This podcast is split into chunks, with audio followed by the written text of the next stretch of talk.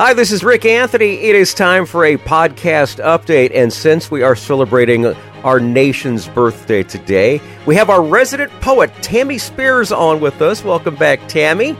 Oh, thank you so much. It's my pleasure, Rik. Tammy reached out to me a couple weeks back and told me that she has something very, very special for the holidays. It is a poem that she wrote called Freedom Flies High. Tammy, would you do us a favor and read that wonderful poem for our nation's birthday? I certainly will. Thank you so much. Freedom flies high. The colors of the red, white, and blue ripple in the wind. The stars and stripes, we salute them. Freedom flies high where the anthem plays. Many a sacrifice that they gave. For the land of liberty, the price they paid. Proudly serving by land, sea, or air, protecting their country, we remember when freedom flies high because of them.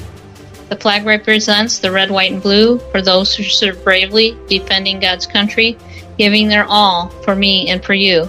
Freedom flies high, and we thank you. Oh, perfect, Tammy. That is awesome. Very good. Now, in case you haven't done this already, I highly recommend you get a copy of her book. It's called Flutter of an Eye. It's available on uh, Amazon.com, Barnes and Noble, uh, also Walmart.com, Etsy.com, and iUniverse.com. And look for her follow up book sometime, maybe this fall or maybe in 2024, called Fluttering On. Tammy, thank you again for being a guest on the Someone You Should Know podcast.